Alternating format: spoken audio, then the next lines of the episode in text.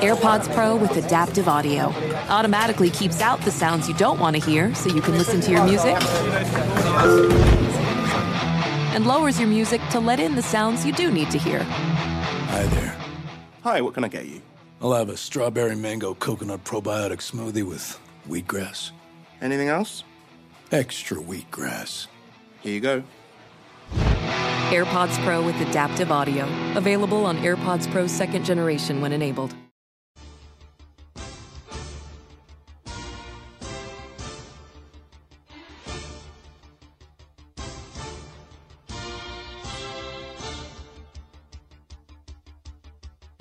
Coming to you live from the Cross Country Mortgage Campus in Berea, Ohio. This is Cleveland Browns Daily, brought to you by Ballybet. Now live in Ohio on 850 ESPN Cleveland. Here are your hosts, Beau Bishop and Nathan Zegura.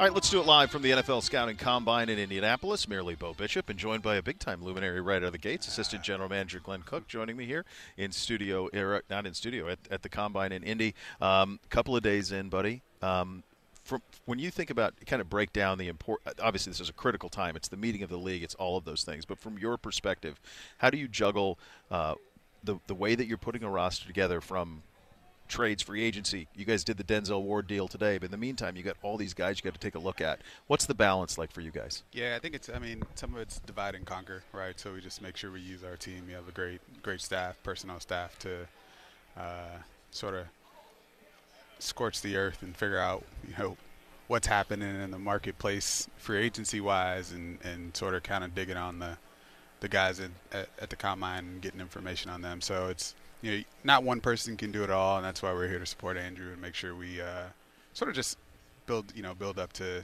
to both kind of pinnacle moments. So it's been a good few days. Felt like it's been five days already, you know, but it's been a few good, day, good days, some good work we've got done so far, and you know we'll, we'll continue to build off of it. But it's good. It's good. We had Andrew on yesterday, and he was um, he was still had some pep in his step, and he said, "You're lucky you're getting me early in the week." Oh man, Friday much different, much yeah, different feel. Yeah. It's grueling, right? I mean, there's a lot. We all view it, and I think a lot of the fans view it as, you know, it's downtown Indy, it's St. Elmo's, it's Jerry Jones's bus, it's a big party, all of this stuff at Prime until two o'clock in the morning. But this is critical stuff for you guys, and this is, um, I, I, guess, as you as you build towards, you know, you've got your roster retention, the re- the restructurings that'll happen, you've got free agency, and then you got the draft is this a jumping off point? Is this a midpoint for you guys? How do you view where the combine lands in your calendar? I think depending on which phase of the roster building we're talking about, it's it's a different point, right? Sure. In terms of free agency, it's probably a little bit of a jumping off point. You know, a lot of things will start to to happen once once teams leave here.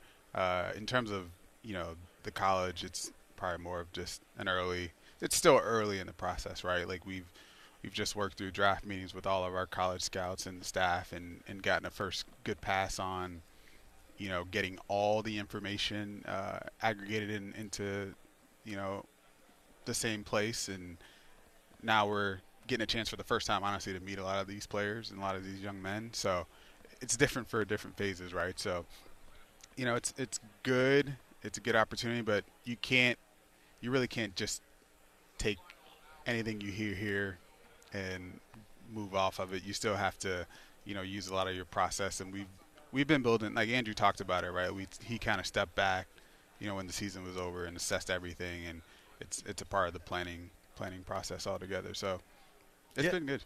And and just from the, you know that you're curious about where this is going to go. We you think about the you get done with the college season, uh, you get into the your senior bowls, your East West Shrine, all that stuff. Then you come here, then you've got the pro days, then they meet with you guys.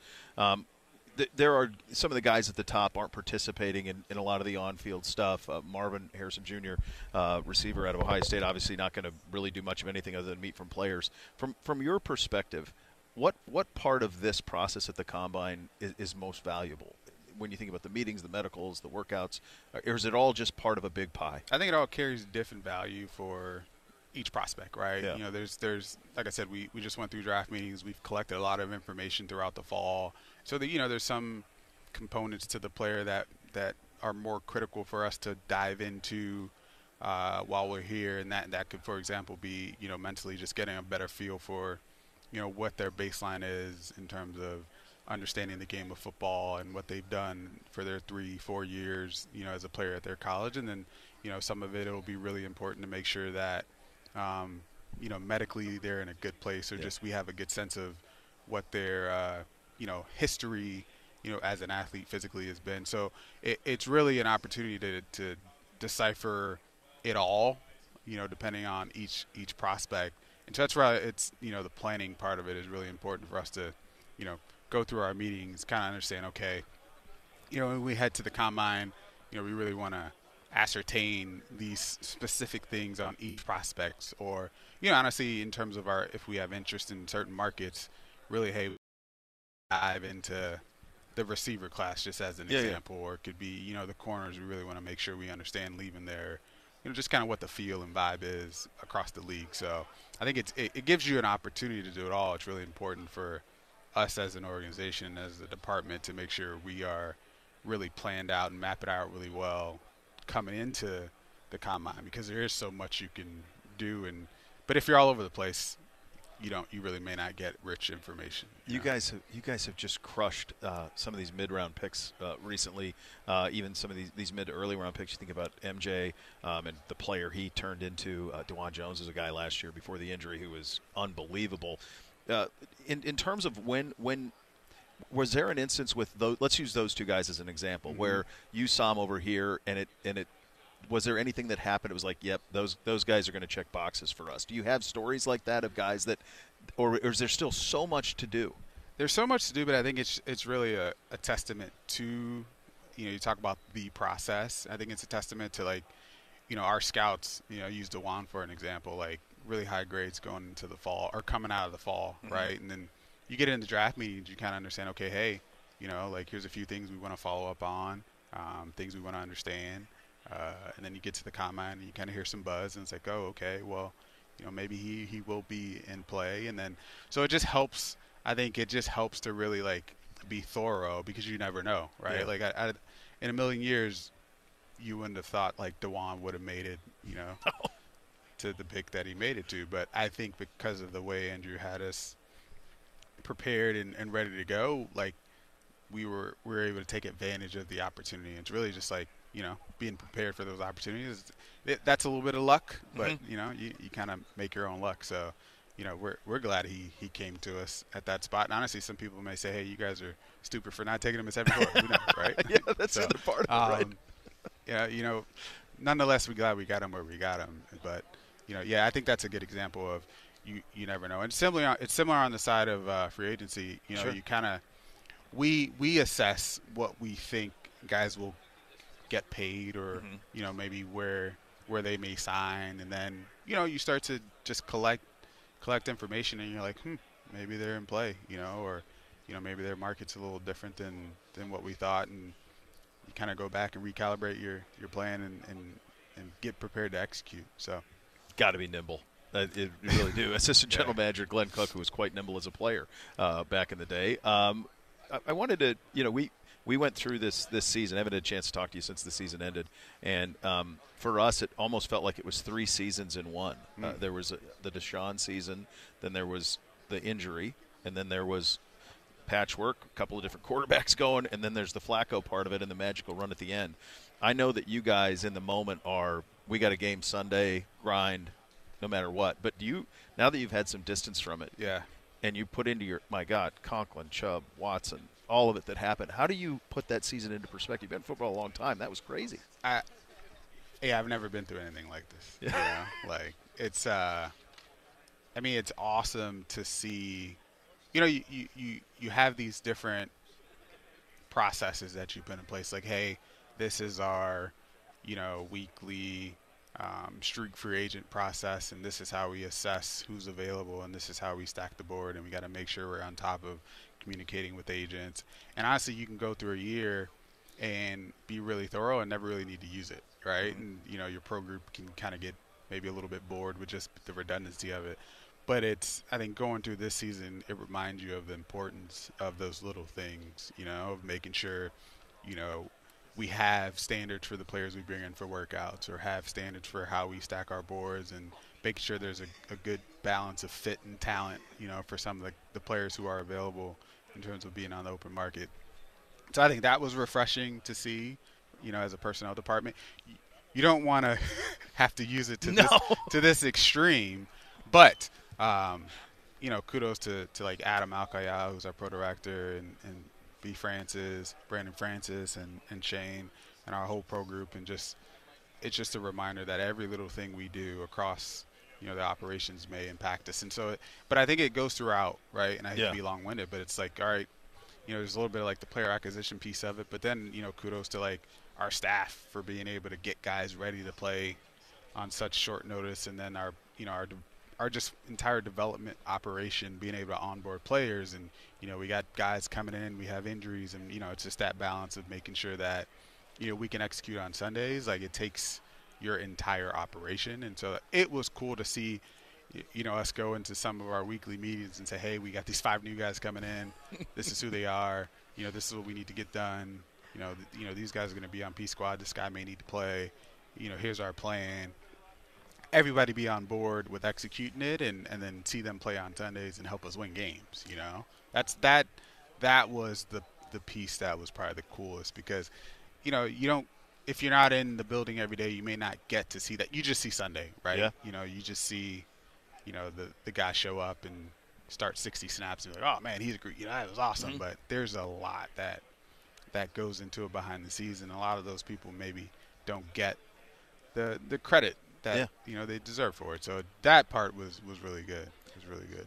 To me, it was it was such an organizational triumph. Yeah. to go to win 11 games with five quarterbacks and you playing your fourth and fifth tackles and Nick goes down early. Like it was it was a true testament to what you all have built from the standpoint from the ground up to your point. It takes every piece of that. And the crazy thing and you you hit on it most of the fans out there look they're, they're interested in Sundays. That's it's that's it. But it's the rest of it. And and for you guys there is no time to feel sorry No. you have no time because Sunday comes Yeah. And we got to make sure we, we we put a good team out there for our Yeah. fans. I mean, our fans are as you know, they track us, right? so they're they're tracking everything we do and that, you want that level of accountability yeah as a as a team, right? Like Cleveland deserves it. So you're right, right? Like it, you know, it there's there's a little bit of, of pressure, but you can't feel sorry. You know, like Deshaun goes down, you, you can't feel sorry. You got to you got to play on Sunday, and when you feel like you have a good team and you still can be competitive, our job is, hey, what do we need to do to win this game? Coach always talks about going one and zero, right? So Yeah. our mindset is like, hey, who and what do we need to do in order to put us in position to win this next game on Sunday? And then, hey, we have another injury.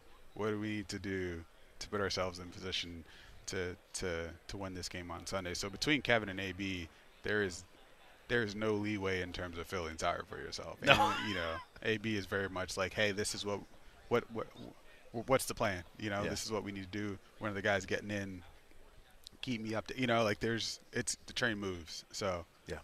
The, cool. If if I would have told you at the Greenbrier that Joe Flacco and Kareem Hunt would account for twenty some touchdowns, my goodness, come on, man, I, come on, man. As long as it, long as it, long as it resulted in a playoff, you know, appearance, It was. I would have been like, yeah, but uh, yeah, it's just a, just testament though to Yeah. how you got how you had to be. At, no stone was unturned. yeah, That's that's really the and then I guess the question then becomes now as you guys head into this off season, you had the restructure of Denzel. Uh, the question now becomes like, how how do you make sure you've had suc sustained success here, but how do you make sure that a season that kind of had three seasons to it springboards you forward in an AFC that's unrelenting in terms of the talented teams? Yeah, I was kind of having this conversation earlier, just you know, kind of sitting around talking, and it's like you definitely want to build off of that and make it a standard for Cleveland, right? Like I think, like I said, Andrew talked about stepping back and assessing where we are, and our goal isn't just to make the playoffs once. It's not even just to make the playoffs. Like we want to push deep into the playoffs and compete for for the ultimate goal. So we we have to we have to push ourselves, right? You you can't be complacent and just like oh you know one year take a breath. It's like okay, who are we? You know where do we need to improve? You know what are some things we need to enhance, and then you know how do we make sure we can compete in this conference? I mean it's it's a competitive conference. Um, Yeah. You look at the quarterbacks. Honestly, you look at the teams. Yeah. And s- there is no no rest for the weary in terms of No. you know what what we're facing uh, going into next season. So we, we understand that, and that's why it's important for us to have a good week here, right? Like the, this is just dealing with what's in front of us and have a good week here and make sure we're prepared to head into free agency. I think the other thing that was really cool this year is you had like these are guys that you guys have incubated. These are guys you guys have drafted that we've watched grow up that went from young players to men. You think about I mean I just think about the growth of Miles. Not Yeah, just I mean obviously it's he's one of the best players in the game, Yeah. but just in terms of his personality, winning defensive player of the year, Denzel Ward, uh, a guy who goes back to a Pro Bowl, talked about MJ Emerson, JOK. Yeah. Come on, man. Like there were some Yeah. these are homegrown guys. These are guys drafted, developed, and now blossomed. They really and, and so I guess from a fan perspective, as you start to go ahead to next year, like all those guys are back, man. Yeah. Like the heartbeat of this team, and those are just the defensive guys. And so when you talk about that standard of this is the Brown standard, like they're the ones responsible in large part for what happens. True, and also the goal is, uh, you know, to continue that, right? Like, Yeah. so it's to your point. I came the year before we drafted Miles, Mm-hmm. right? And then you, th- this is what you wanted to happen, right? Like, you wanted to build around players like him and Denzel, and create like a a baseline for like who we are as as the Cleveland Browns. But also, like we, if you look at it, we we did it in every way, right? Like we we had impact from people we acquired through the draft. We had impact from you know Dalvin and Ogbo, who we signed Yeah. as free agents, and then Z. You know, the, like we you know we traded for Z, Dustin Hopkins. We traded for you know we signed Shelby in in in August. So like from now until August, like there's a lot of opportunity if you do what you need to do to make your team better. And it doesn't always play out that way, No. right? Like there needs to be that that match of like you know opportunity, resources, and everything. But we understand it's not only done through one avenue. Uh, we've tried to keep our minds open to, hey, just our job is to acquire talent, do it in the, the, the most feasible way and efficient way for the organization to sustain winning. But it, it's not only going to happen through free agency. Like so, we don't need to solve quote unquote every Right. you know problem or or need in that manner. And so it that that part was also cool to see. You know, like we trade for Dustin and he comes in and just kicks his butt off, right? crushes it, man. And then you know, I remember talking about it post cutdown, and it's just like, look, we just know he's gonna, you know, we know or believe that he's just gonna make kicks, right? Like so, like he, there's, you know, everyone has warts or whatever, but our, you know, we had confidence that he would make kicks. We had confidence that Shelby would just come in and play well. You know, I don't have a crystal ball to tell you would play that well, but you know, like that, that's our job to try to find players who fit what we do and put them in positions to be successful, and those guys Yeah. perform. So Well, you've done a hell of a job at it. We're Good- trying. good We're talking to you, buddy. Same. That's our great assistant general manager, Glenn Cook, joining us here from the NFL Scouting Combine in Indianapolis. Head coach Kevin Stefanski is going to join us in about a half hour from now, thereabouts. Chris Rose is on the program today. Loaded up, kids. Absolutely loaded up. Keep it here. We're off and running. Cleveland Browns Daily, 850 ESPN. Apple Card is the perfect cashback rewards credit card. You earn up to 3% daily cash on every purchase every day. That's 3% on your favorite products at Apple, 2% on all other Apple Card with Apple Pay purchases, and 1% on anything you buy with your titanium Apple Card or virtual card number. Visit apple.co slash card calculator to see how much you can earn. Apple Card issued by Goldman Sachs Bank USA, Salt Lake City branch. Subject to credit approval. Terms apply.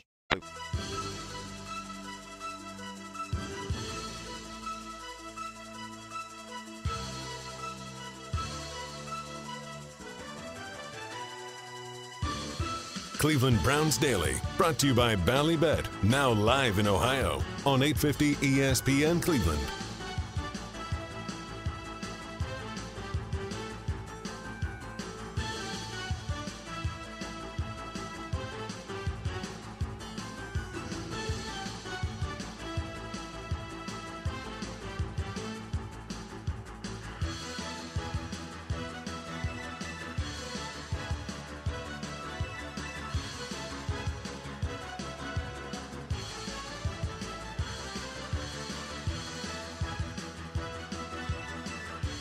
Beau here for my team at Renew Home Exteriors. Now introducing new Ascend composite clad siding featuring a beautiful deep green look. 20 available colors on that. You can keep that just installed look for a lifetime with this low maintenance siding. Plus, with the reduced price match guarantee, you can be assured you receive the best price for your exterior project even after you buy.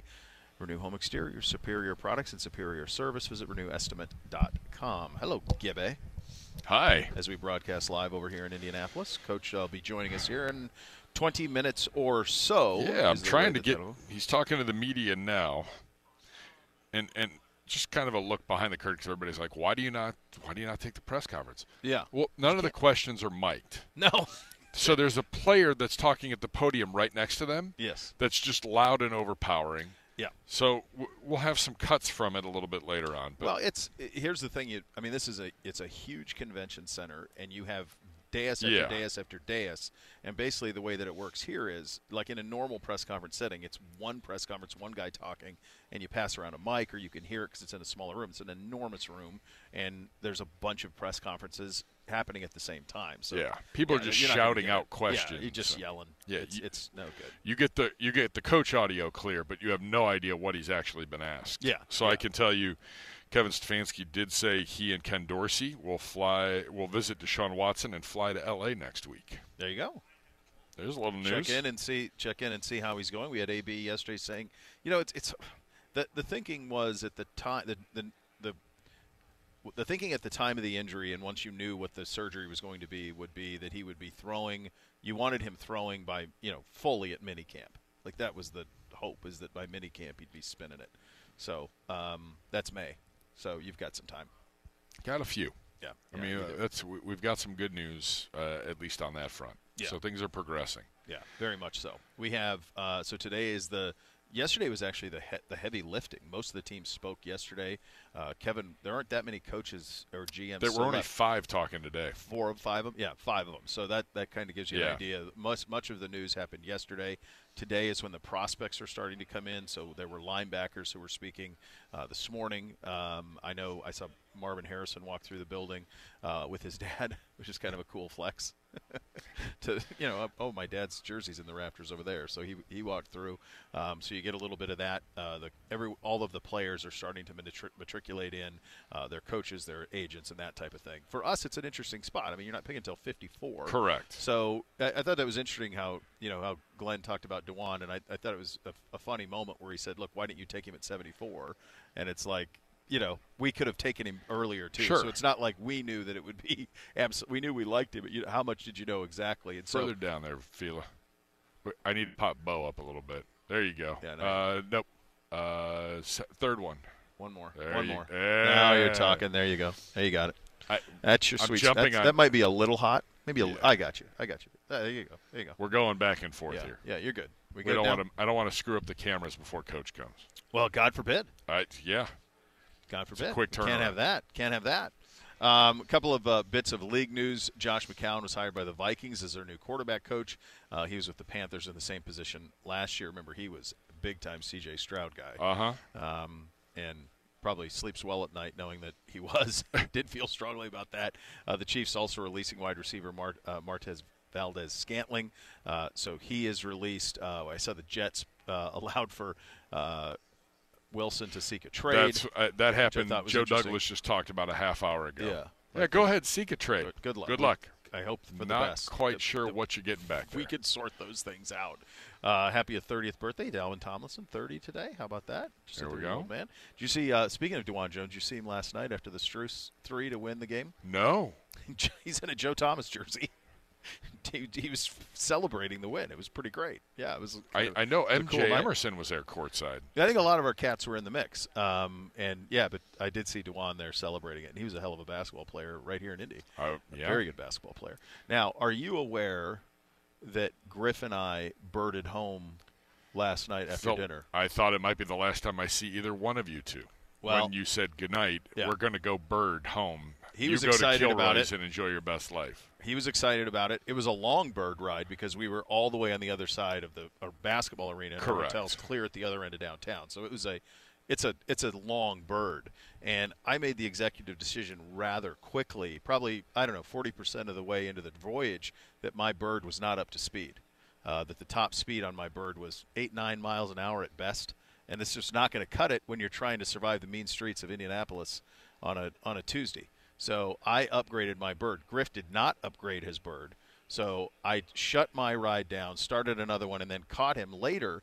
And then as we approached the hotel, um, now you, it's like you're in lanes that are turning. It says don't ride on the sidewalk. I don't want to break laws. I want to be someone who adheres. But at the same time, It's it's real life Frogger. Th- things get a little dicey near the, our hotel. Yeah, and there's I'm not ha- I'm not in a helmet. I'm going 20 miles an hour, and there's cars whizzing by, and I see Griff off to the left, and I'm like, I got to make a go for it here. Winds are picking up. I hope you. Weather's the weather getting was little getting dicey. The wind was blowing through. Yeah, I mean, it's, it was a lot going on. So I get I get through, and I I leave Griff in the dust, not because of a lack of love, but rather just because it was functionality. I get there, and then I go, well, I want to make sure he's okay. So I start walking around the corner, and I don't see him. Now he claims he went right to the hotel. That's what he claims, but I didn't see him. Did he go a different way? Because there's two ways around. Did you go around, or did you just come right straight down the one way? Oh, you went back around. Oh, you went the Oh. long. That's what you did. You got in the turn lane. So I thought I saw you going to the J Dub, and you were going to go be a little bit of a lounge lizard. Instead, down and around. That's why I missed you because I thought he vapor- vaporized. Now I wasn't that worried about it. It's not like I tried to call him or anything. I felt like he'd be okay.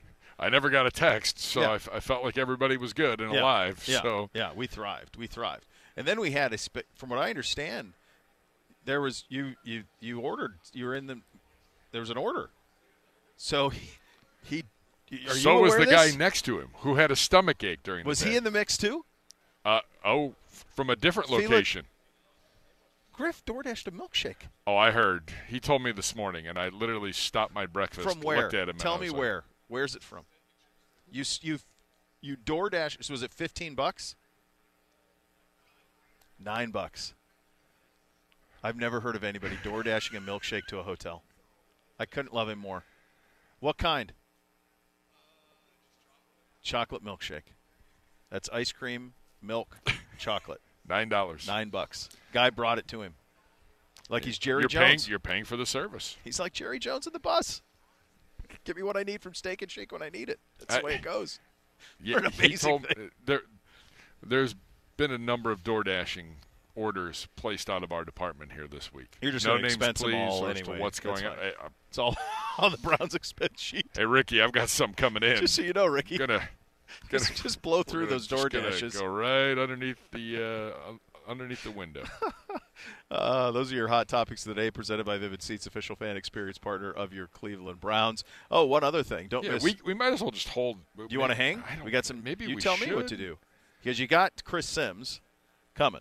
I You know. and- what do we want to do? How do you want to manage this? I feel like Let's produce a show live on the air. What do you want to do? Do you want to? Is, is Coach coming I think so he's, he's still talking right now. So, I think you got a lot of time then.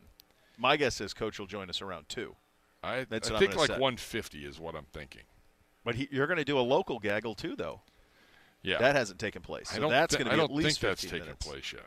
Who- You got boots on the ground over there. What's Uno doing? Kevin Stefanski said he hasn't decided if he or Ken Dorsey will call plays. I mean, that's no news. Right. It's not. Um, I don't know what's going on with Uno. He's got to be over there. That kid's excitability is infectious. Uno's. He's real jacked up. He's got to be over there. I think they're going to. Are, are, are you and Griff going to Butler tonight? Are you going to Hinkle? You're going too. Yeah, That's those two are going to Hinkle Fieldhouse. We had we went last year. yes, Um, Marquette.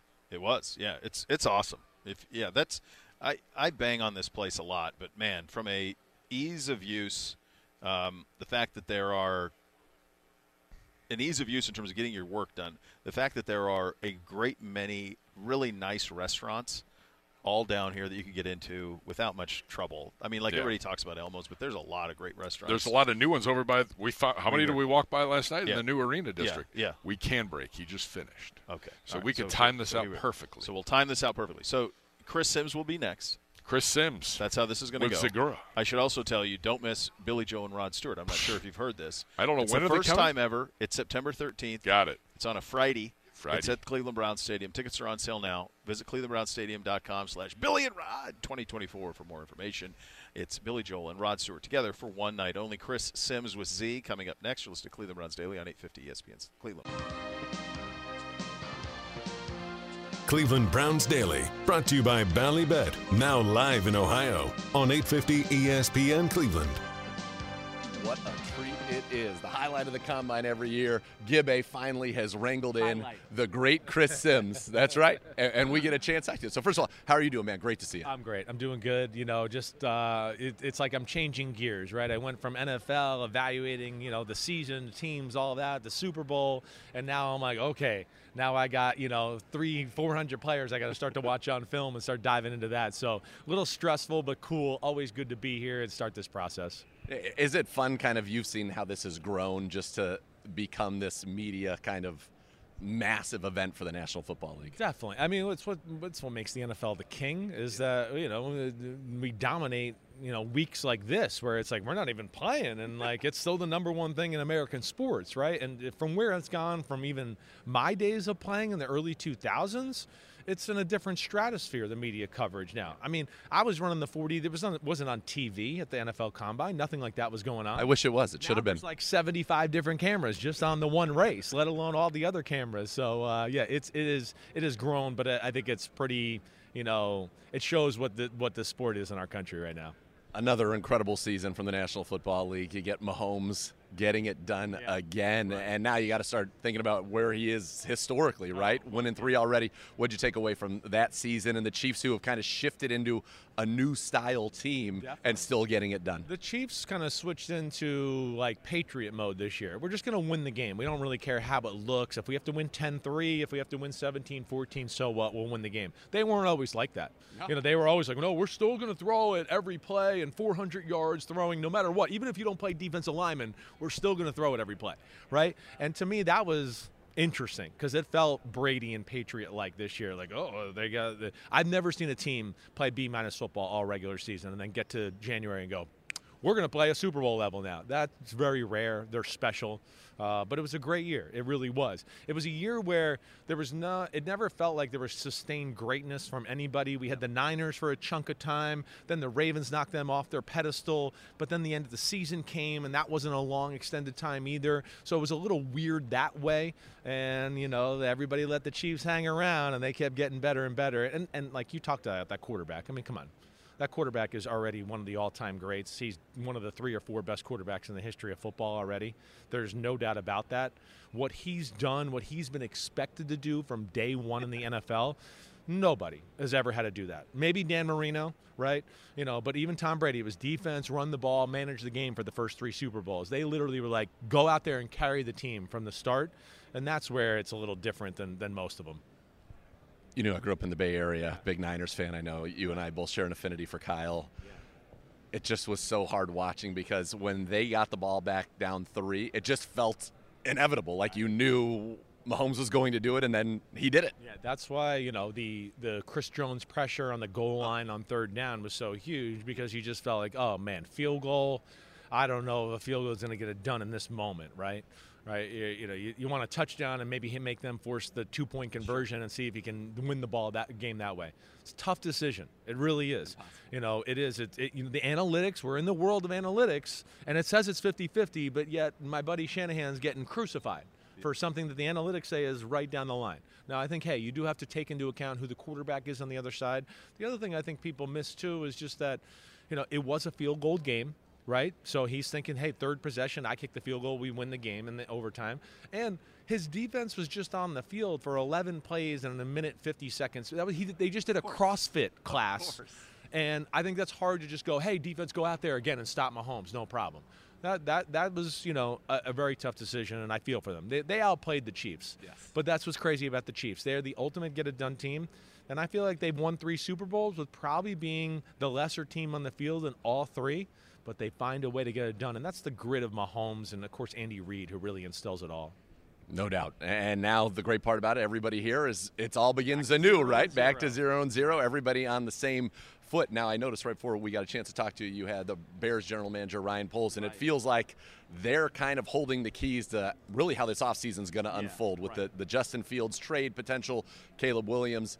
Did he give you anything in your interview? No, but I'll be shocked if they don't draft Kyle, Caleb Williams at this point. Changing the offensive coordinator. Here's my biggest thing that I've been kind of saying for a number of weeks. Where did Ryan Poles come from? Kansas City. He saw them draft a guy that here's a guy that's got a lot of the same skill set as Mahomes. Maybe not as big as Mahomes is, but Everything else is very similar. I haven't deep dived the quarterbacks yet. I have a little feel from them watching them on film, but not like I'm not ready to make rankings. But uh, I expected to go there. They made an offensive coordinator change, right? Uh, I feel like GMs usually don't want to get fired or go down with, wait, I didn't even pick this quarterback, right? So all those things, uh, and in my early look of the quarterback class, Caleb Williams kind of looks like there's separation from him compared to everybody else. All right, so that's a little spoiler for what's coming your way here It's with the almost Bears. feel- making me feel like it's not as fun this year because it's like it, it kind of feels like, you know, I, I watched about 50 to 80 throws on all the good players this weekend, right? The quarterbacks, the top tier ones, and I kind of came away going, I don't know. I think there's one guy, then there's a little bit of a drop, and we'll see where that goes. You know, I, I thought that last year too. I, I had CJ Steer, CJ Stroud at a tier all by himself, right?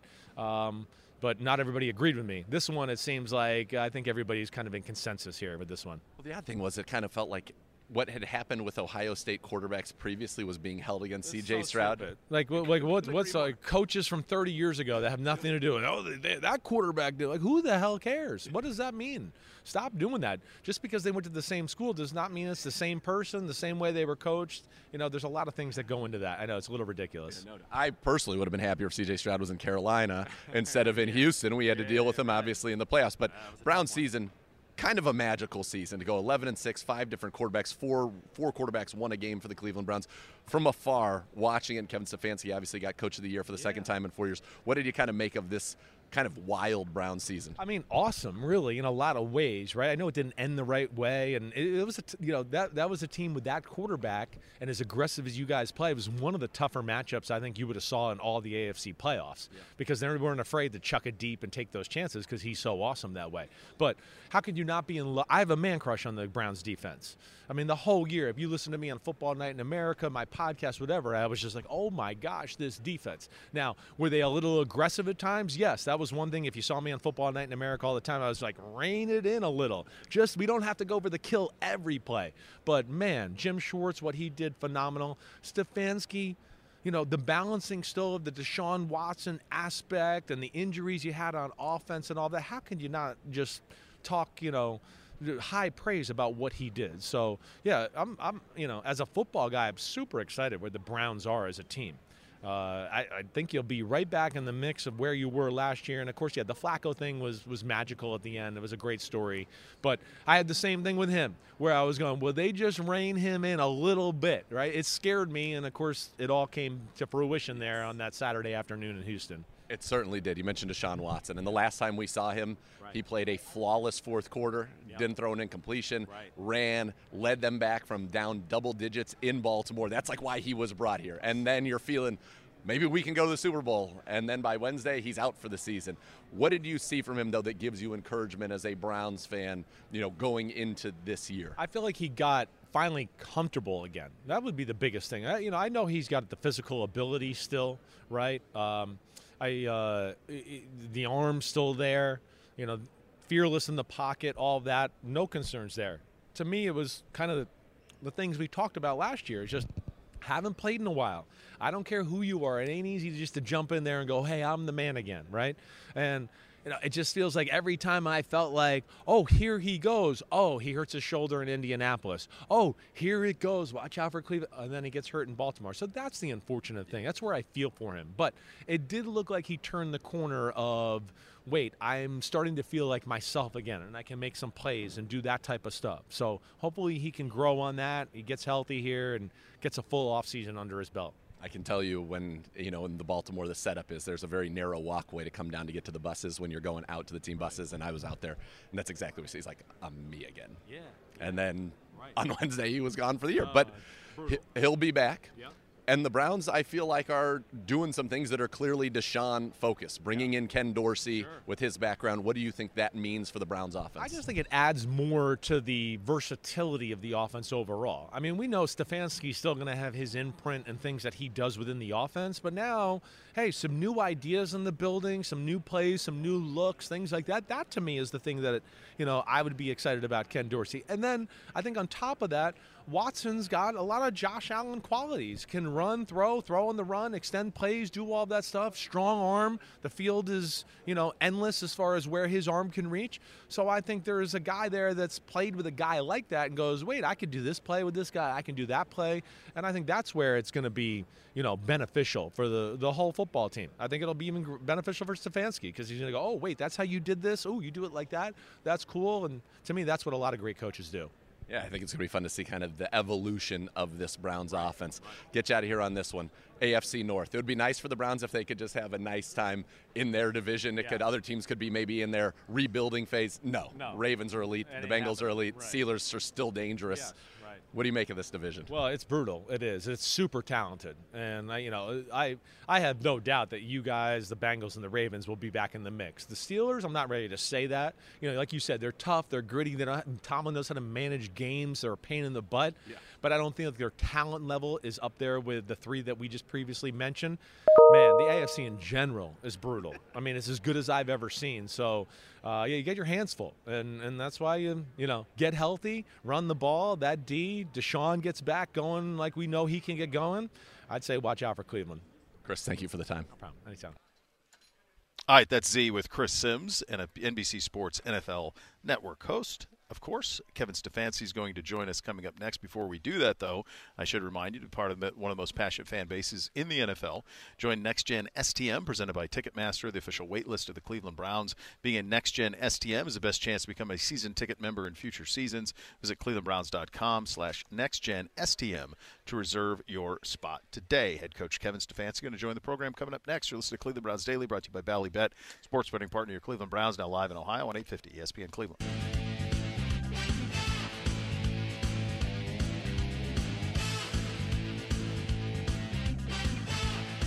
Cleveland Browns Daily, brought to you by Ballybet, now live in Ohio on 850 ESPN Cleveland.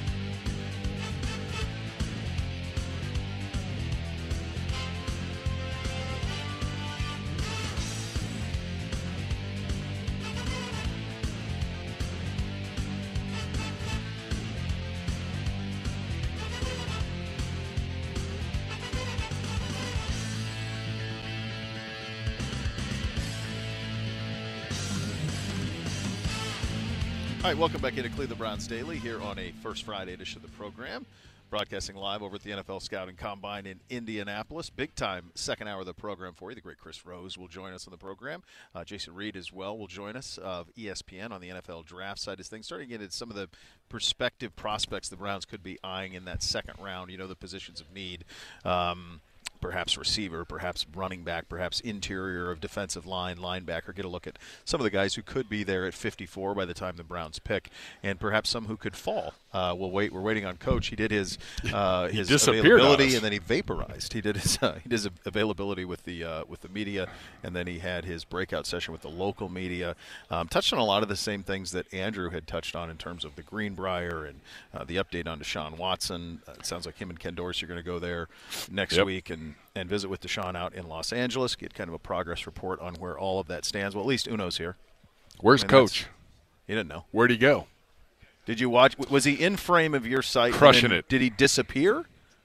Like that? Just vaporized? Even No. Fila's looking. No, no, no, no, no, no. no. You ought to be able to just just give him. He's, he's gone. He's the gone. man is gone. I, I, Fila's texting me now. I sent Fila. Fila's going to do a, a little investigative reporting. Yeah, I don't know if Fila knows where he went. The man is gone. He was meeting with the assembled media, and then gone. He went that way. Oh, he's on with CBS right now. Oh, there you go. Well, that'd have been nice. That's very good. Crushing the communication. That's solid. That's solid. We got we got that going for us. Well, there you go. Oh my God! How many years I done this? I I don't know. I'm t- this is it. I hope you enjoy the. I hope you enjoy the You look know, of me you here. say you say this I know. I can't believe I'm back. I can't you- believe I and came then back. you come back. No, no. You always just- come back no. for more, buddy. The only reason I'm coming back is if somehow he comes back and he and I get to do it some sort of bird reunion. Otherwise, no chance. No chance. I've I've seen enough, brother. Um, all right, so he's uh, coach will join us at some point. I know that Chris Rose will join us because I see Chris right there. Chris is right there. Yeah. So I know he's coming. I know that for fact. But I don't want to shortchange Chris. I if want to. all of a I want to big change, Chris. big change. I Little want. change. I want all of. All See, Chris and I got steroids that can smart last night. Chris and I left the one establishment, and then all hell broke loose weather-wise, and I was already in my room, and Chris was in his room, and people that were at the establishment we were at had to wait almost 90 minutes to get out because of the weather. It was legitimate. We had Yeah. a, we had a weather issue. Uh, there were there was a tornado that touched down near Columbus. uh, Really? This morning, yeah, like 5 a.m. There were t- tornado sirens all over Central Ohio. Um, I I heard the pummeling on the window. It, I was jostled in the middle of the night by that. See, I got the noise app on the phone. I, did too. So I it takes a lot to. Yeah. It takes a lot to be able to for that to happen. But my window was west facing, so it was a little different. It was a it was a direct hit, man, to say the least. Um, but yeah, like that was crazy through here, and we went from they're going to go from in the 60s to in the 30s in 12 hours. You know, because the night before was in the 60s. I mean, we woke up this Yeah. morning; it was 32 degrees. Yeah, yeah, yeah, and that's what's coming back home Yeah, as well. Um, so, coach touched on still no decision on Ken Dorsey. Correct. Coach touched on uh, there. He and Ken are headed out to Deshaun next week to get a little status report, check in on him, visit with him, have those conversations. Um, so you get that. Uh, he spoke, uh, and Andrew talked about the Greenbrier a little bit about the the need to come back. If when we get him, what I am what I want to talk to him about because we haven't had him on this show since the season ended is this is a guy who in the moment thinks about the next minute. I'm curious now that he's had some distance from the season if he can give some perspective on one that had, you know, four award winners including himself winning coach of the year for the second time and and how exactly they were able to do that. Now, he's not going to give take a lot of credit for himself because that's not how he goes. But he's going to have to. He's got some of it for for keeping this thing together. And um, I thought it was interesting when we had Glenn on, just talking about the the idea of like there's no time. No. there's no time. Like you just Sundays come and you got to get going. But now you have had a little time and and to try to put perspective on an 11 win season that had five quarterbacks and playing your fourth and fifth tackles and all of those things that occurred this season. Well- it was it's a, it was a it was a wild ride. And then the next thing you got to do is you got to make sure that like that be, that's now the standard. That I mean, this is something. I mean, you know, I know it's it's Pitts Puke and it's the Squealers and it's all of that, but they do that every year. Yeah. Regardless of what happens around them, they do that. That's so that's their standard is a winning season, and they do it every year. And so you want to be have that be the the the, the floor now. That that winning seasons are the floor, and then you chase championships in in the midst of all of that. And so that's what you're trying to do there. That's a true organizational success, and that's what you're striving for. Yeah. Well, I mean, and you're working on the other small little details. Yeah. I mean, the, the, that aren't small. You know, Right. he, he he announced we're we're working on a new weight room. Uh, that's one area we want to get a lot better in. Well, and some of that was they. I mean, because well, some of that was the was that the COVID where we had to move the weight room So we had to the- move the weight room outside into the field house. in the field house. That was a COVID so our thing, right, though? 70 yard So field house be- is now a 50 yard field house. right. Not right. ideal. Not ideal. No. And and I think uh, you know they took some they, they took some blueprint ideas from when we were at UCLA. Yeah. And I think that's what you'll see from a weight room update. You know that put the money in like that. Yeah. It's part of your off season program to get guys ready. Yeah, yeah, yeah, yeah, yeah. So that'll be that'll be some of the things that that'll that'll happen here, and it it's this is a this is a component of their off season. And by the way, like it's our coach still comes, not all do. Yeah. You know, Kyle Shanahan's not here, I Sean McVay's five here. or six. Yeah, yeah. Are we're sitting it out, so they're they're sitting this thing out, and and you, you you'll have all the front office guys here, but in terms of of coaches, it's not necessarily a must anymore in terms of coming over here. So, but Kevin has always had such a hand in in in everything that happens day to day. I can't imagine him not being uh, involved in this. So, hopefully, we'll get a chance to talk to him here in the in the second hour of the program. We hope. Well, and, and well, he is with CBS. I've been told we are next. So Like next, next, next, next. like it. But is it next on this show? I, I think it's next on this show. I think, maybe. You heard it from the from Who the knows? mouth of Gibbe. I mean, I, hey, heard it from the mouth of Gibbe. if you manage your expectations, you can't be disappointed. I know I won't be. Di- you put Chris on. I know we're not going to be disappointed. I'm He's right aware. there. He's sitting Like, right there. We be- could have done a whole segment. Well, we had the time of our lives. You know, looking back and, Rose, and I'm sorry, forward man. of all the fun things. Uh, don't worry, you're up. You're up after coach. No I offense. mean, that's where he was slotted. He's That's not, right. He, he's On the slotted at rundown. 15. It's just all the rest of it went to hell, Gibby. That's the it, problem. it takes one little thing. Like we had it timed out perfectly. The Yeah. Simms interview, Yeah. great. Yep. Wrapped up. Went to break. Coach was wrapping up with local media. Then he disappears. Then he- Other yeah, side of the on, curtain. Now we're on CBS. So that's and he could get pinched again. It's in Ah. play on the way over. What if somebody? What if there's a grabbing? I don't know. You know, you've got a very, very powerful beat that at any point might need two or three more follow-up questions. So it's all in play. We'll see. Yeah. It's still going to be an adventure, kids. We encourage you to stick around. You're listening to Cleveland Browns Daily on 850 ESPN Cleveland.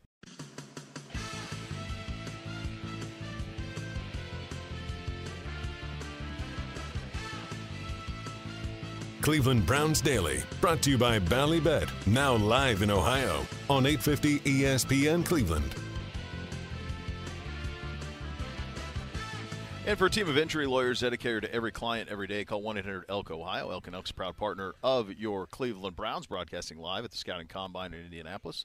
The great Chris Rose joining me here. Good to see you, buddy. Where's the other guy? What'd you do with him? Did you chase him out of I, here? I asked for a guy in a beard who is devilishly handsome, and look oh, what I got. sakes. Where's Stefanski?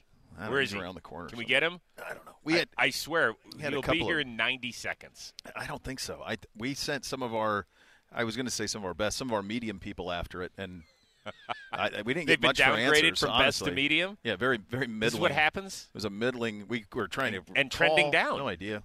Sorry. So how many how many hours are you going to broadcast over here on the A NFL lot. Network? We're going to start at 3 o'clock local time on Thursday, and we'll finish it up uh, probably 5 o'clock on Sunday. So uh, w- without any breaks. We're So going, like, if you want to turn NFL Network on at 2 a.m., we'll probably still be there. Straight through. How much are you personally anchoring?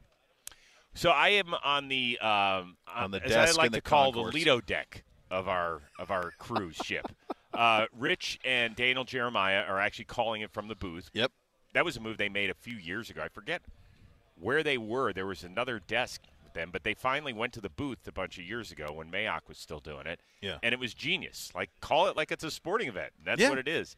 And so I'm down on the desk with Charles Davis and Peter Schrager, and we have a ton of fun. We just, you know, we kind of fill in between the events. You know, they're uh, in between the position groups as well, and so we add our two cents here and there. Charles knows a ton of what's going on, obviously, uh, between the college game and the NFL since Yeah. he's calling NFL games and he knows what teams need. Peter Schrager's so well connected with GMs and coaches throughout the league, and he'll sprinkle that stuff in. Do you you and I were talking off air? Do you ever not marvel at Daniel's encyclopedic knowledge of every human being in a tank top and shorts? It's it's incredible. I mean, that stuff starts pretty much when we're done uh, Yeah. with the draft. Like he gets going, he'll take a few weeks off in May and start cranking on the next group of people. And he is a machine. He loves it. Uh, I am pleasantly surprised that some team has not scooped him up to lead their Right. personnel department. Uh, but I think you know he's got four kids, and I think he likes where he lives in San Diego. Mhm. So it would take an awful lot to pull him away from that, and he is just so good at this. He, the thing he does so well that I'm so proud of, is that he explains it so that every fan can understand. That's it. And like that's the fun part of the combine. We get it that you're not tuned in to freaking all 20 hours or whatever we're covering this weekend. We know you're in and out or you're checking out a position group. Like if you're a Browns fan, you're going to want to watch Thursday because of the defensive linemen, Yep. because of the number of vacancies we have there. Obviously, you're going to want to check in on Saturday, the quarterbacks, receivers, running backs. We know why there. And go pick out a few guys. Like I have, I have a few guys for you, by the way. Yeah. Javon Baker is a guy on Saturday that I would watch. Um, he's a kid, I believe, out of Central Florida, like six one and a half. Uh, he's kind of in between. He's kind of Amari Cooper size ish. Yeah. Um, he doesn't feel as physically imposing as Cedric Tillman does. Okay. Um, a little bit different to maybe round out that receiver room. Um, Malachi Corley is a real interesting kid from Western Kentucky. He's a little smaller. He's Yep. not he's not quite six feet, but super productive.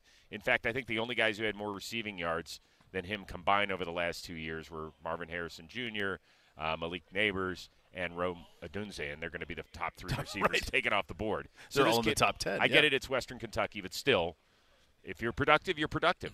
Yeah, and, and I think so. Where, where you went there is what I think is when you think about this offseason, like, and they did a big job already. You restructured in there. There'll be more of those. Yep. That was announced today. There'll be more of those restructures going forward. But then I think what it comes down to is when you watch the the, the reality is you've got to deal with the wizard in Kansas City. You got to mm-hmm. deal with 15, and you got to go through him to accomplish your ultimate goal. And he's the, he's the top of it. But you got Allen and Burrow and J- Lamar and, and all of this talent in the AFC.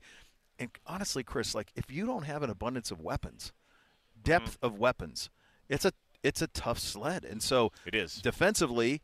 Most of the they're going to have to do better at defensive. They're going to have to get new guys in there at defensive tackle. I think they're gonna, there's just going to be some guys who can't come back because some of the money is finite. But the weapon game is the game they need to be in this offseason. Yeah, makes sense, right? Yeah. I mean, uh, w- Even running back because Nick is coming back and you don't know what that's going to be. yeah, I, I thought Jerome Ford did a really nice job Mhm. last year, and he can be a weapon, particularly if Nick returns and returns to form. Right, then Yeah. that ch- changes the entire dynamic of that room. But yes, they have to get better.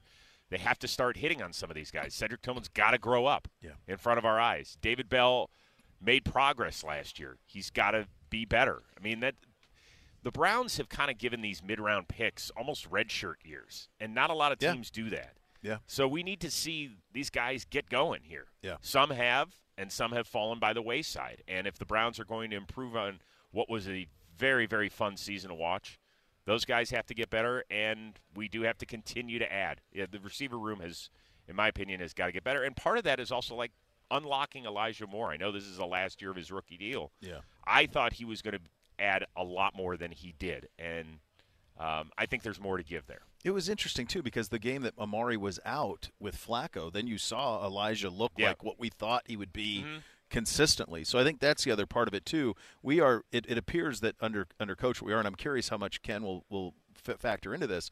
And we have a great deal of success, two-time coach of the year, all of those things. But we are a one-read, two-read offense. First guy's open, throw it to him. Second guy, and then we don't get to third and fourth very often. If you look at how our how our game logs go, a lot of times it's two guys, it's Chief and it's Amari with the lion's share. We need to distribute that a little bit. I, I'm sure that's one of the one of the factors in, in what they're doing offensively this offseason. I would imagine. Uh, plus, it doesn't feel like outside of Chief and sometimes with Cooper that we're a big YAC team. No. Right? No. Like, who's the best YAC team in the NFL? The Niners. And they have been, it feels like, for four or five years.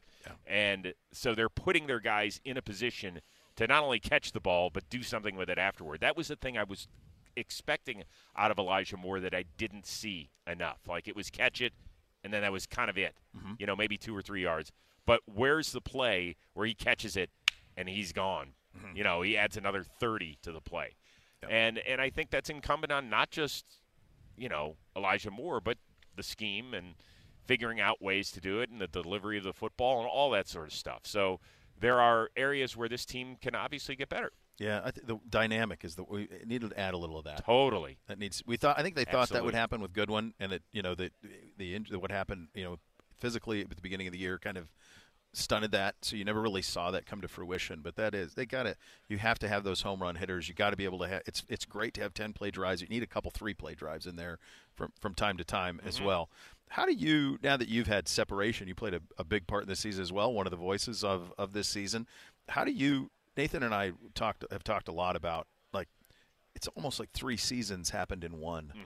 You know, uh, with with everything that kind of happened. Now that you get distance to it from your perspective as a fan, and then also as a guy who called several of these games, how do you put that 2023 season into perspective? I thought it was great. I lo- I measure it on how much I got out of it as a fan, Mm-hmm.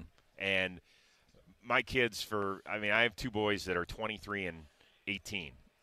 They haven't had a lot of these seasons. Yeah. I mean, we're talking about a full generation now of Rose kids, and they watch every Sunday, regardless of win or loss over the years. But the amount of fulfillment that they got from it, Yeah. that was awesome to see because it made me it made me feel like I was in the 80s again. Yeah. And it was, you know, every week another guy would go down. You'd be like, oh, God, no. like, this is where it ends. And it never ended. Yeah. It was absolutely incredible. And the stuff that Flacco did those last five weeks was out of this world amazing. That the Thursday nighter against the Jets, I thought was really one of the top, top moments we've had as a franchise in the last four decades. I don't have a problem with it.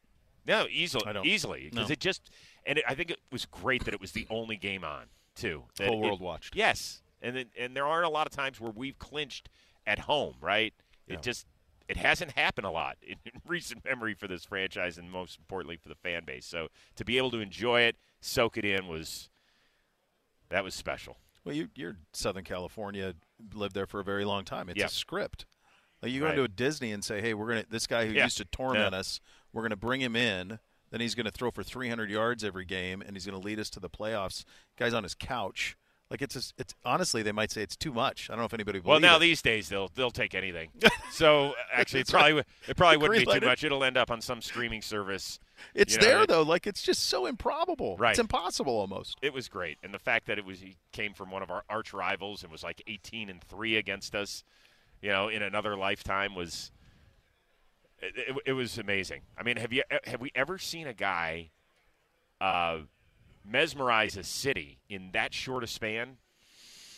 The only thing I could think of was like, and I'm going to date myself, not for you, but for some of the audience. Old reference lost on young listeners. A little bit of uh, there was a little bit of insanity. Yeah, there was.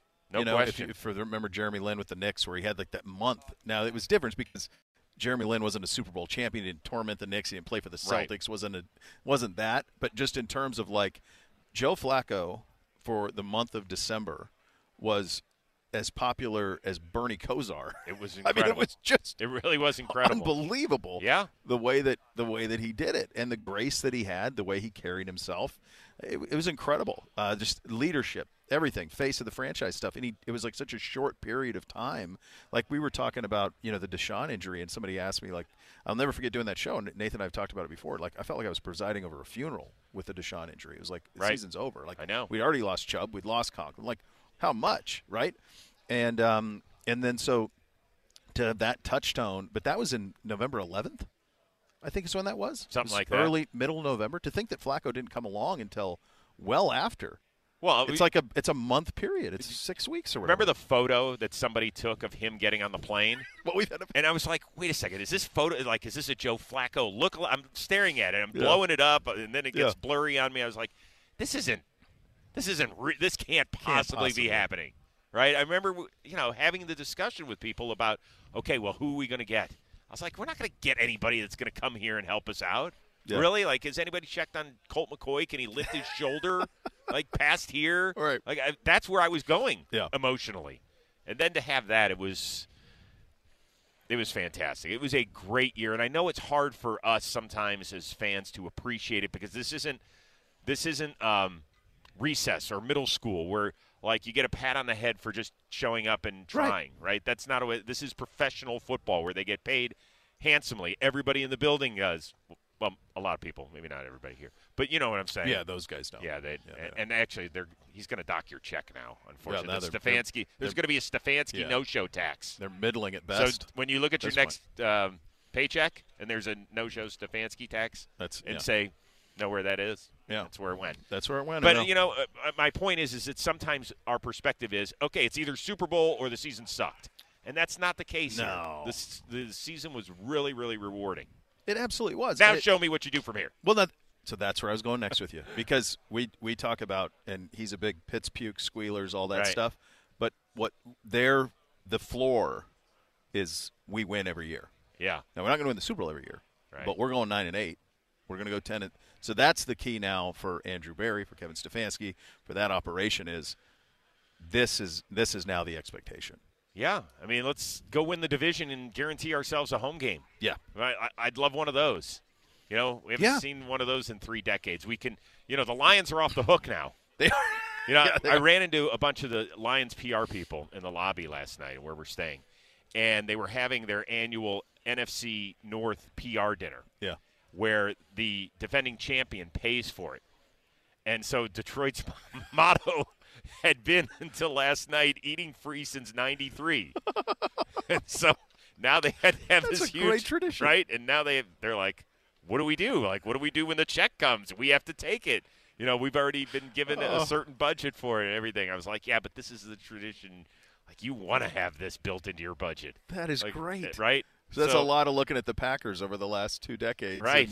Pick, picking up a lot of checks, and all of a sudden you got to do it. Isn't that cool, though, when you think about that little tradition that you just shared with our audience? So cool that you did. But, like, I think for sometimes we, we think the NFL is this m- mammoth entity, but it's a small world Oh, when yeah. you get over here, isn't it, Chris? It is. It is. Particularly like in certain sectors. Like I said, the PR people, they all know each other, right? Yeah.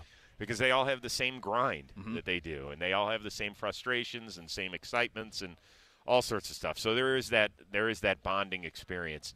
Um, it is a fascinating event here. It really is, right? We're watching a bunch of kids run around in their underwear for for four days to do things that hopefully will translate when they're trying to tackle and run past people that are chasing them down. But the rest of it is just it's a blast. It's a blast to see people and to give people hugs and you know just appreciate the time together. I think if if the pandemic showed us one thing is it's like okay, yeah, we're all competing against one another, but damn, at the end of the day, Yeah.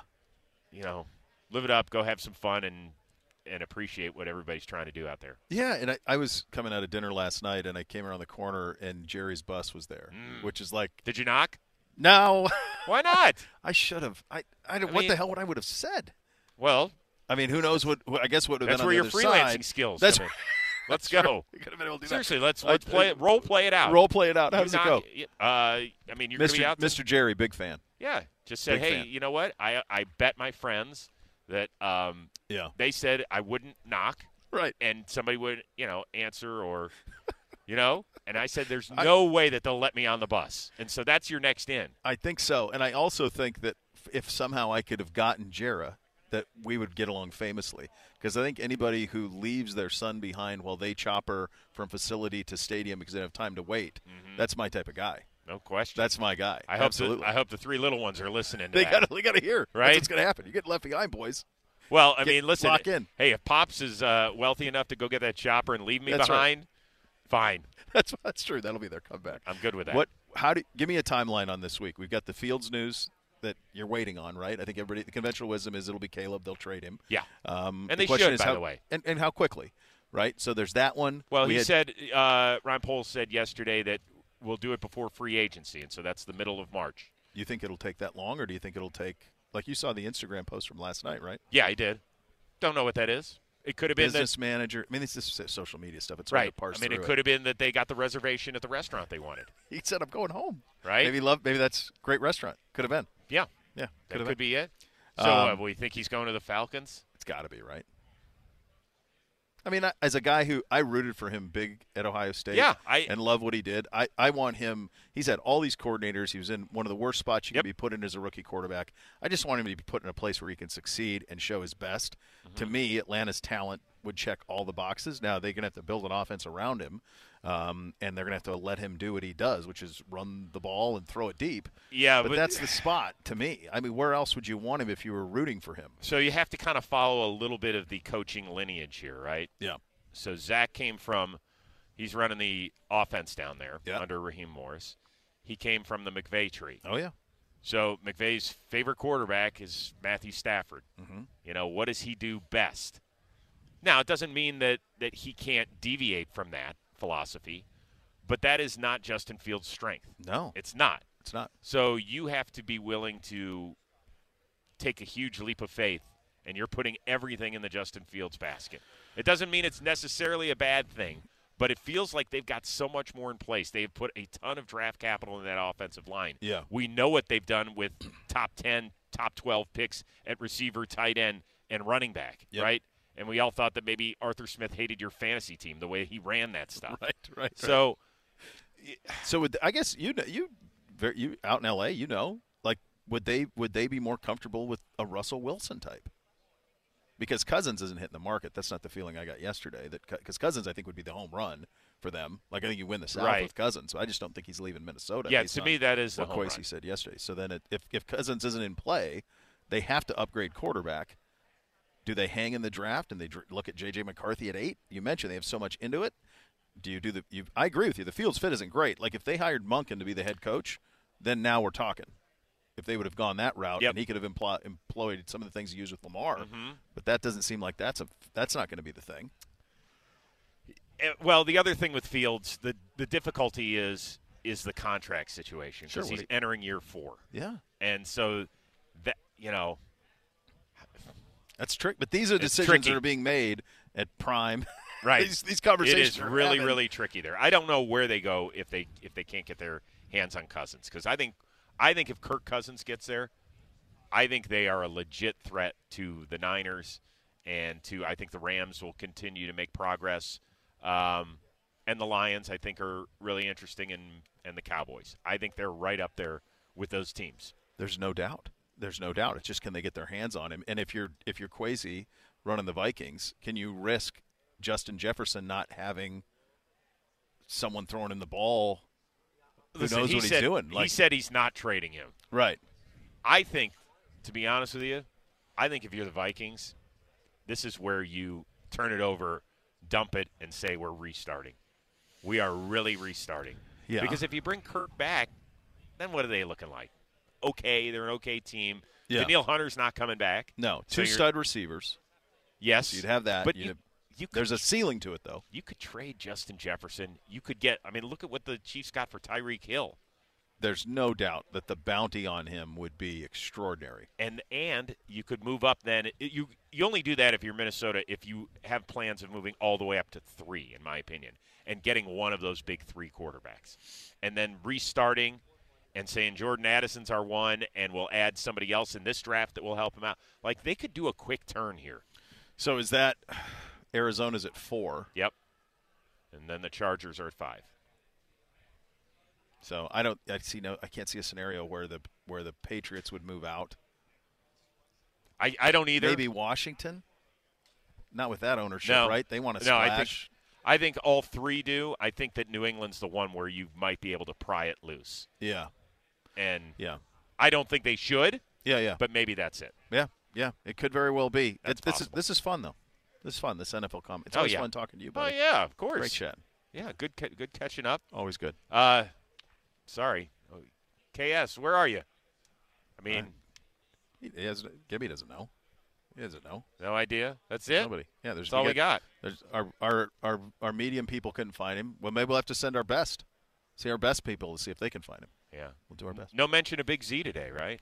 You know what he's doing? Oh yeah. oh, do I know? Yeah. Oh, we had a conversation about it two months ago. Yeah. Sure did. Only he would be like, actually, is there any way that we can do this at a different time so that I'm like, come on, Guy's a guy's a workaholic. he really is. He needs this. He needs Yeah, this time. needs. Ask Gibby about. Oh yeah. about he loved it. We had a He's big, conversation big, big about thrilled about it. it. Yeah. Good seeing you, tell. buddy. You too. The great Chris Rose joining us here at the NFL Scouting Combine in Indianapolis. You're listening to Cleveland Browns Daily, brought to you by Bally Bet, sports betting partner of Cleveland Browns, now live in Ohio on 850 ESPN Cleveland. Residents at Brightview Senior Living Communities enjoy enhanced possibilities, independence, and choice. Brightview Dulles Corner in Herndon and Brightview, Great Falls, offer vibrant senior independent living, assisted living, and memory care services through various daily programs and cultural events. Chef prepared meals, safety and security, transportation, resort style amenities, and high quality care. Everything you need is here. Discover more at brightviewseniorliving.com. Equal housing opportunity.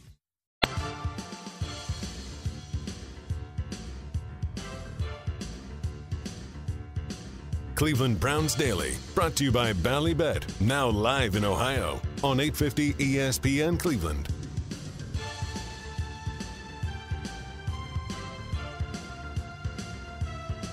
All right, welcome back into Cleveland Browns Daily. Joined now by your head coach, Kevin Stefanski, joining us here in Indianapolis, NFL Scouting Combine.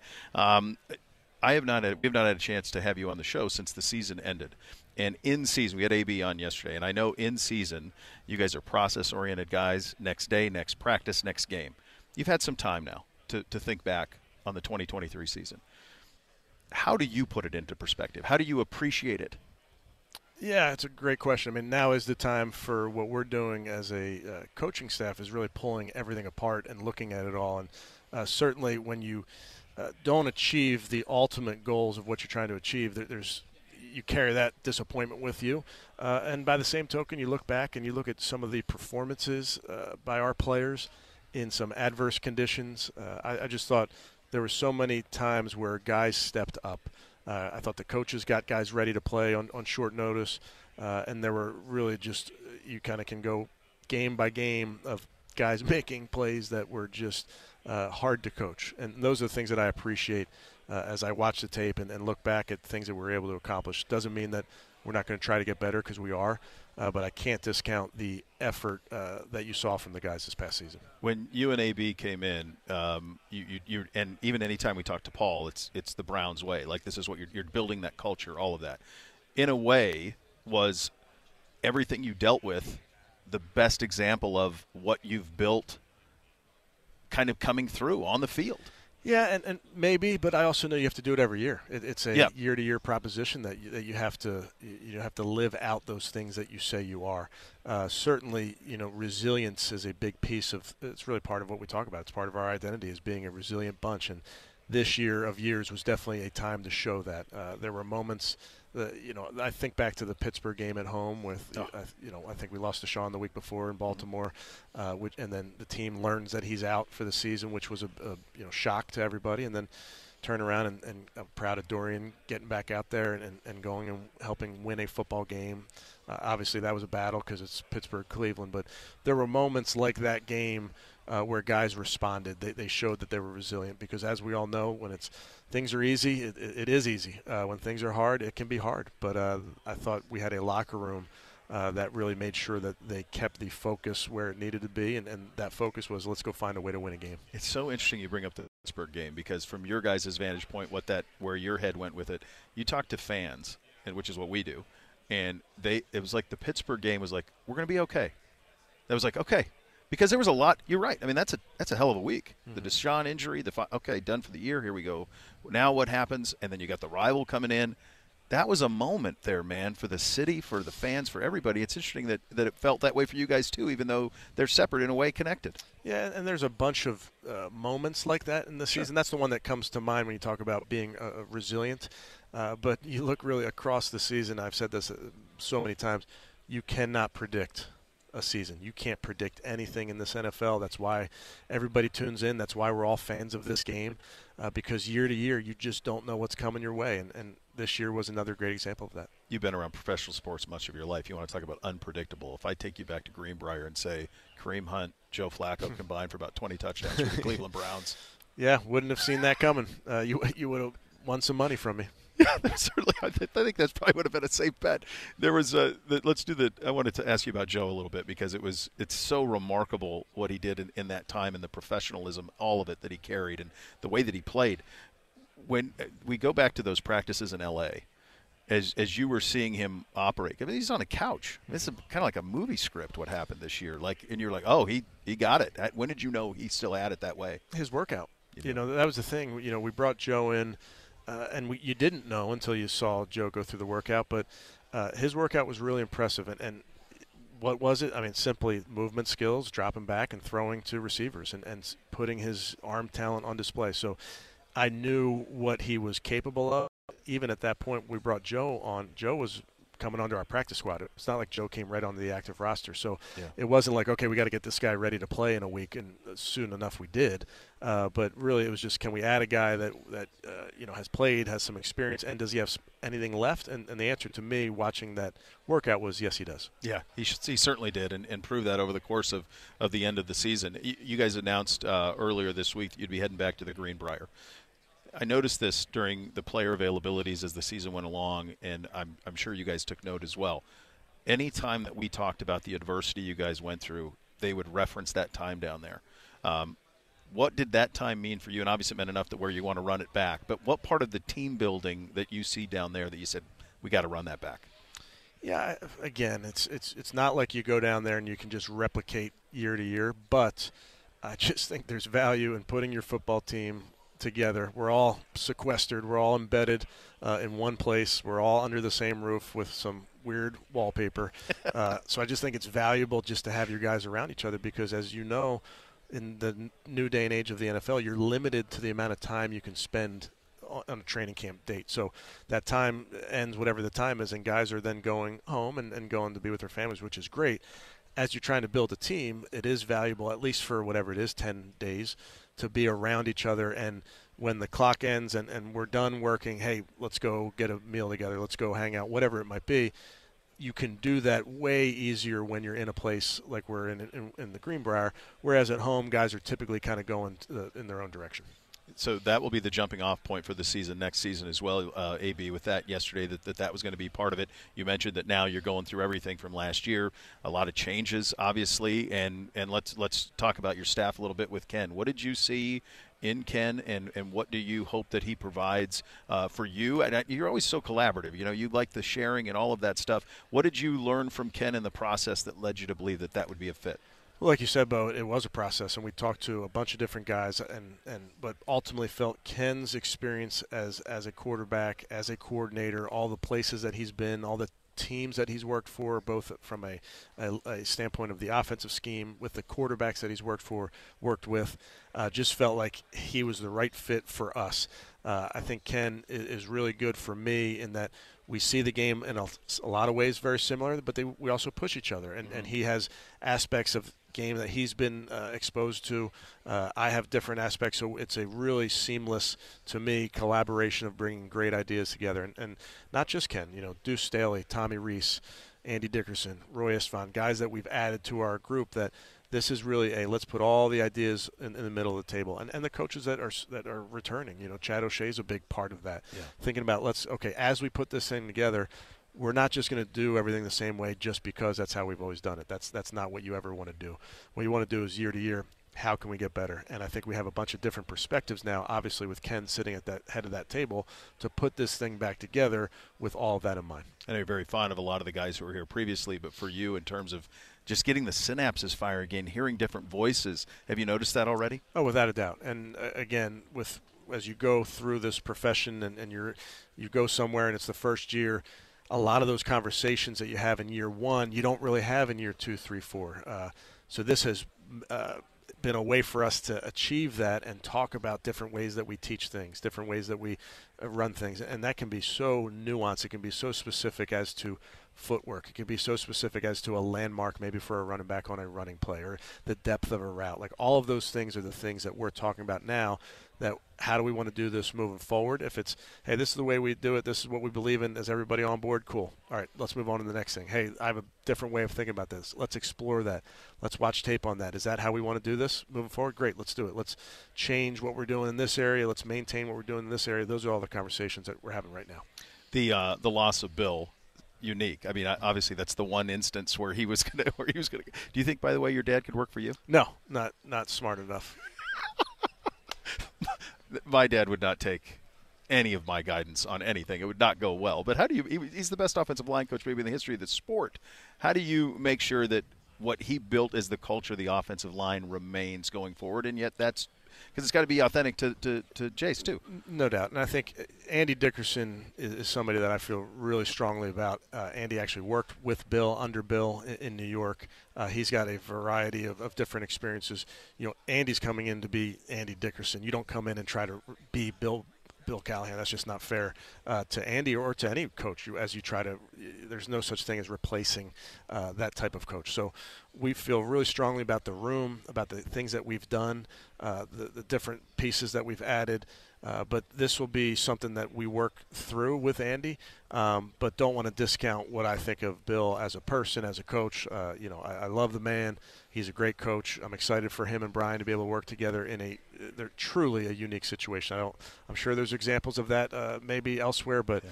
uh, this one was unique and just felt like it was the right thing to do. Yeah, certainly so. I, I know a lot of uh, you. I heard you in the availability over there. Uh, you and Ken are heading out to check on Deshaun. Obviously, that was a big part of our season and his rehabilitation and getting back. As you've had conversations with him through this offseason, post surgery rehab, how's he doing? He's doing great. You know, I've talked to Deshaun, tried to talk to him every day, every other day via text. Uh, and he's doing great. Uh, you know, his rehab is going well. He's he's exactly where he's supposed to be. Um, he's, as you can imagine, he wants to go faster and faster and faster.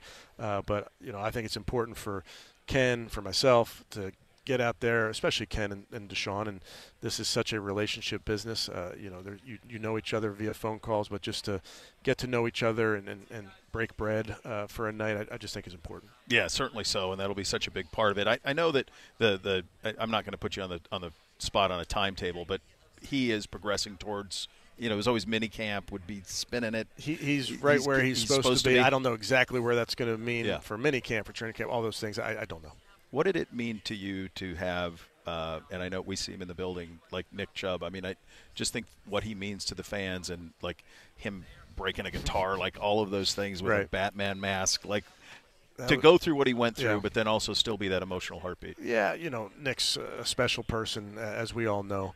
Um, he's working very hard uh, right this minute. Um, I can, I don't know this for sure, but he's probably in Berea right now. He's probably in the weight room. Uh, seems to live in there.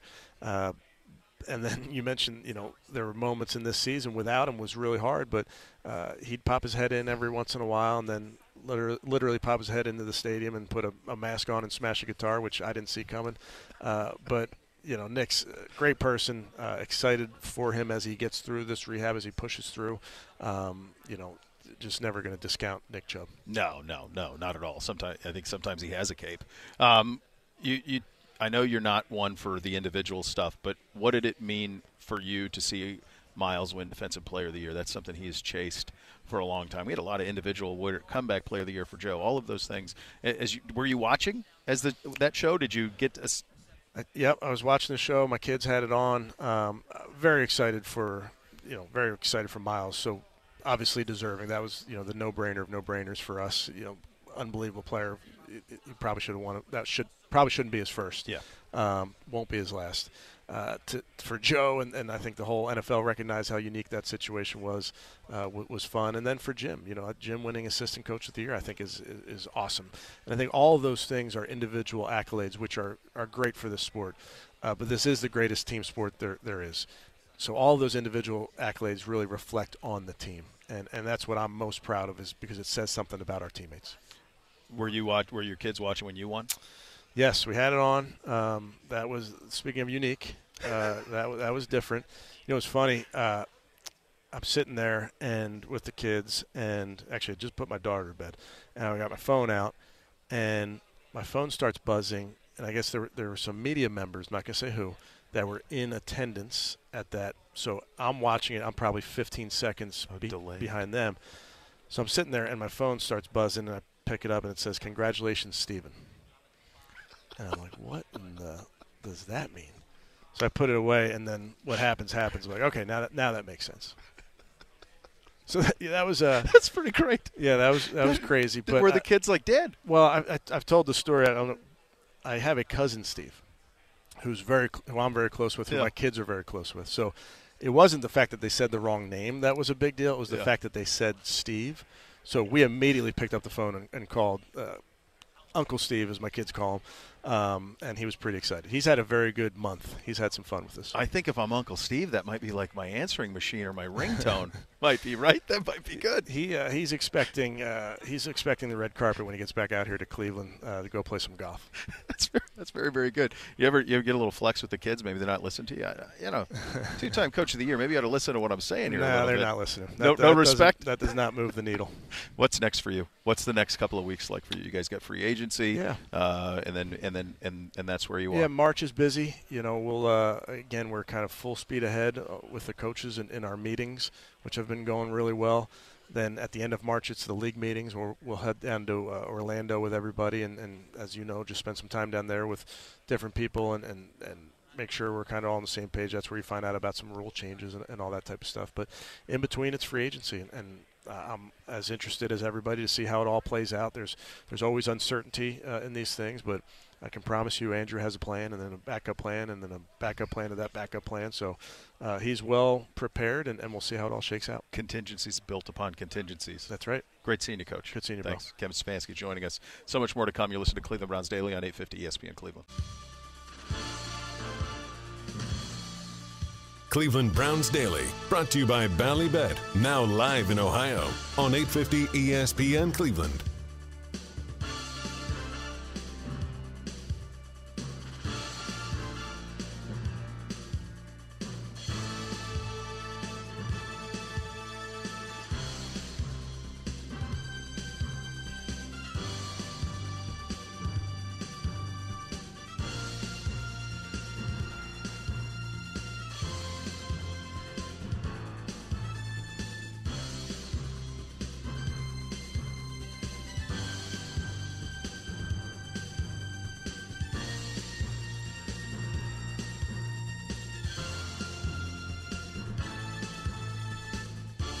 All right, be sure to check out the Browns social media channels daily to play the Browns digital scratch off game for your chance to win club seats and other great prizes presented by the Ohio Lottery, the official lottery of your Cleveland Browns.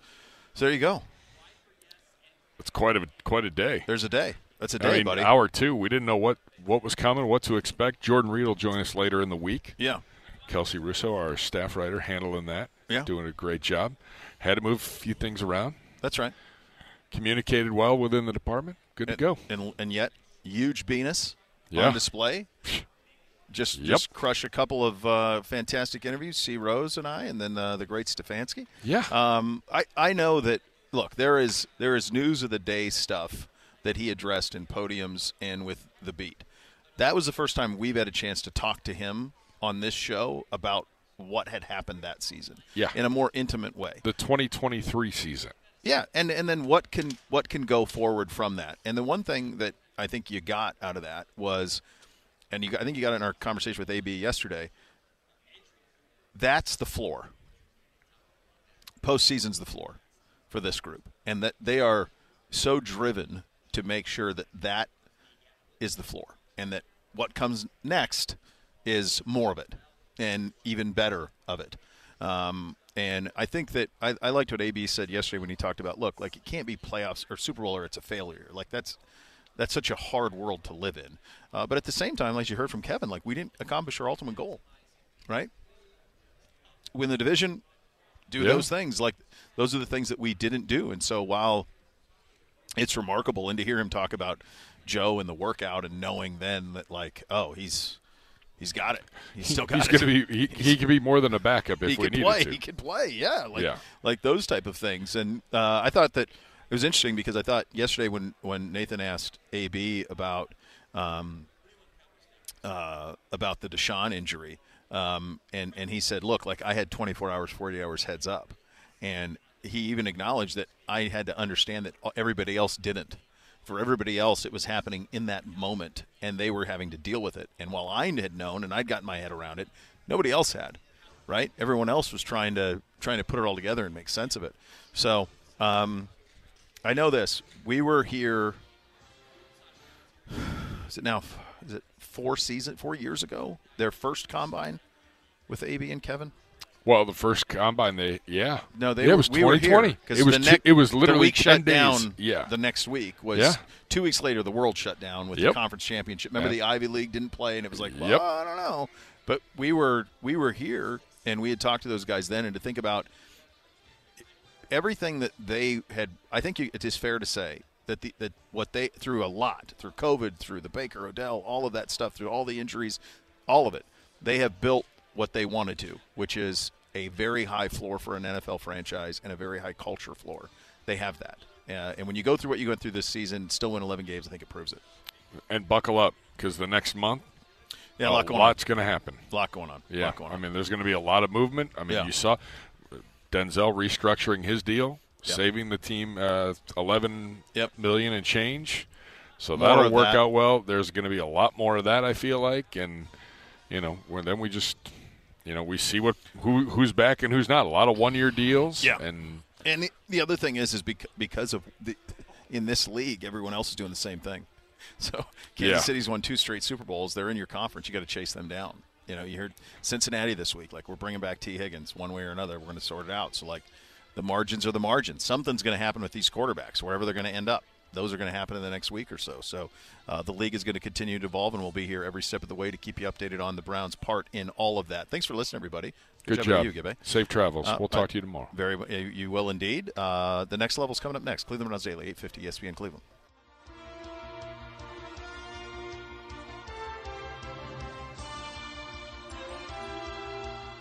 You've been listening to Cleveland Browns Daily, a production of the Cleveland Browns and 850 ESPN Cleveland.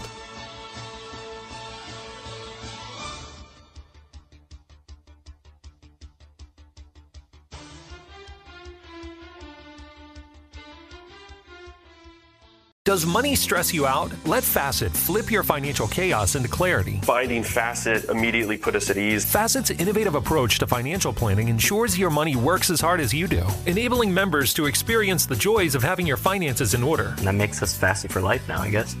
Visit facet.com, F A C E T.com to learn more. This ad is sponsored by Facet. Facet Wealth is an SEC registered investment advisor. This is not an offer to buy or sell securities, nor is it investment, legal, or tax advice. These testimonials are from current Facet members who are not compensated. All opinions are their own and not a guarantee of a similar outcome.